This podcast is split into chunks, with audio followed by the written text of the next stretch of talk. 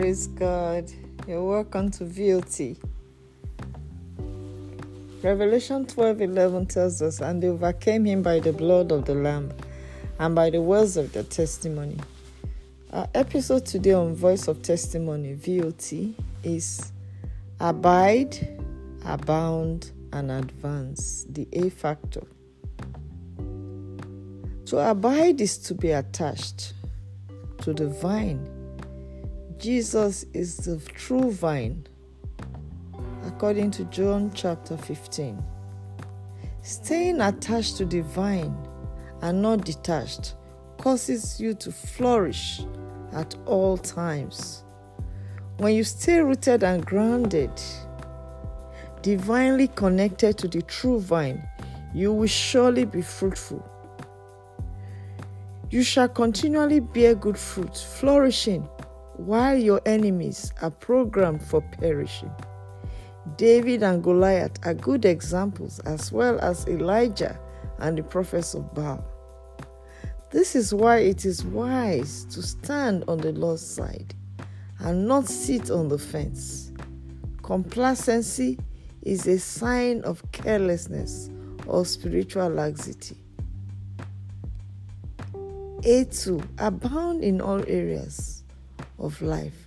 When you abide in Jesus Christ, the true vine, it yields fruitfulness, exceeding grace, supernatural power, strength, and joy overflow.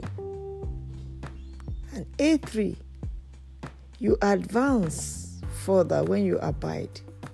When you abide in Jesus Christ, you will advance further. No stagnation.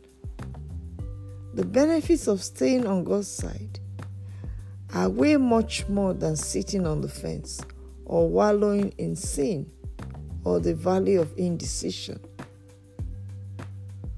Elijah got to a point in his life when he had to take a stand openly to stay on the Lord's side.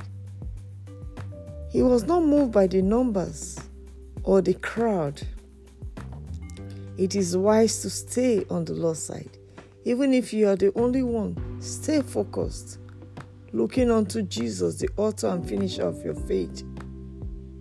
Our nuggets one with God is a majority and will conquer any force or forces of opposition.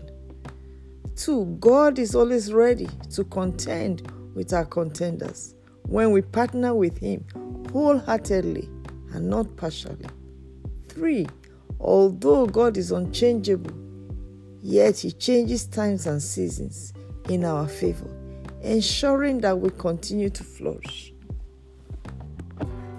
There are benefits of abiding in the Lord. When we abide in the Lord, when we stay focused, God opens doors that may have been shut against us. We receive speedy answers to our prayers. Our prayers receive divine attention. The love of God is renewed and it increases. When we abide in the Lord, we bear fruits that abound, and we are blessed to be a blessing. I pray for you today, even as you abide in Christ, by making this confession and say, Jesus, I surrender my life to you today. I believe that you died and you rose, that I may live a life of holiness and righteousness. From today, Holy Spirit, help me to abide in Christ. Help me to stay rooted and grounded and attached to the true vine. In the name of Jesus. Thank you, Father, for hearing our prayers. In Jesus' mighty name. Amen. God bless you and let the power of His resurrection bring back to life anything that seems dead, any hopelessness. In the name of Jesus. Amen.